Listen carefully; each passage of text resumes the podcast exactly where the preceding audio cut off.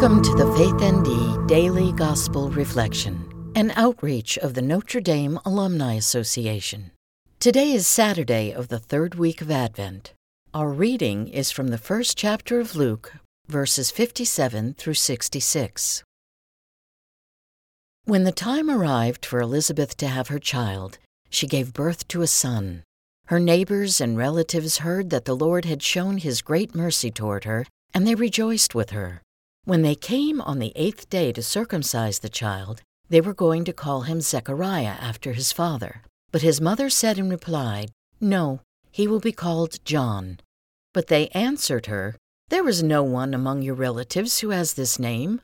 So they made signs, asking his father what he wished him to be called. He asked for a tablet and wrote, John is his name. And all were amazed. Immediately his mouth was opened, his tongue freed, and he spoke, blessing God.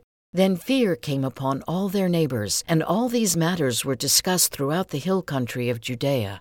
All who heard these things took them to heart, saying, What then will this child be? For surely the hand of the Lord was with him.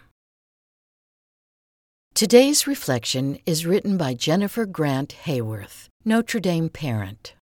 Elizabeth exemplifies what it means to fully participate in Advent. In today's reading, she reminds us that when we slow down and listen attentively, we are often surprised by God's loving desire to make more of us. We know Elizabeth was a woman of deep faith who upheld Jewish customs and traditions. She also experienced her fair share of darkness. Infertile during a time when women were defined by motherhood, she must have been the object of considerable gossip or pity. And while this shame burdened Elizabeth, it also invited her to discover new dimensions of who she was and what she was becoming. As Elizabeth waited and listened in the darkness, God visited her in the person of her cousin, Mary, prompting her unborn infant to unexpectedly leap in her womb.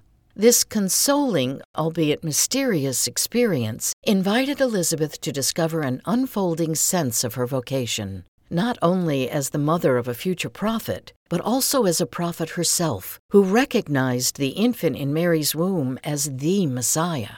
Elizabeth's evolving call is further revealed at her son's ceremony of circumcision. We can only imagine the disbelief among the priestly audience and relatives when Elizabeth defied social custom and declared her son be named John.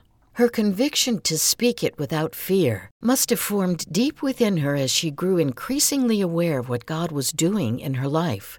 This act of faith so moved Zechariah that when handed a tablet and asked to write his son's name, he immediately affirmed her declaration.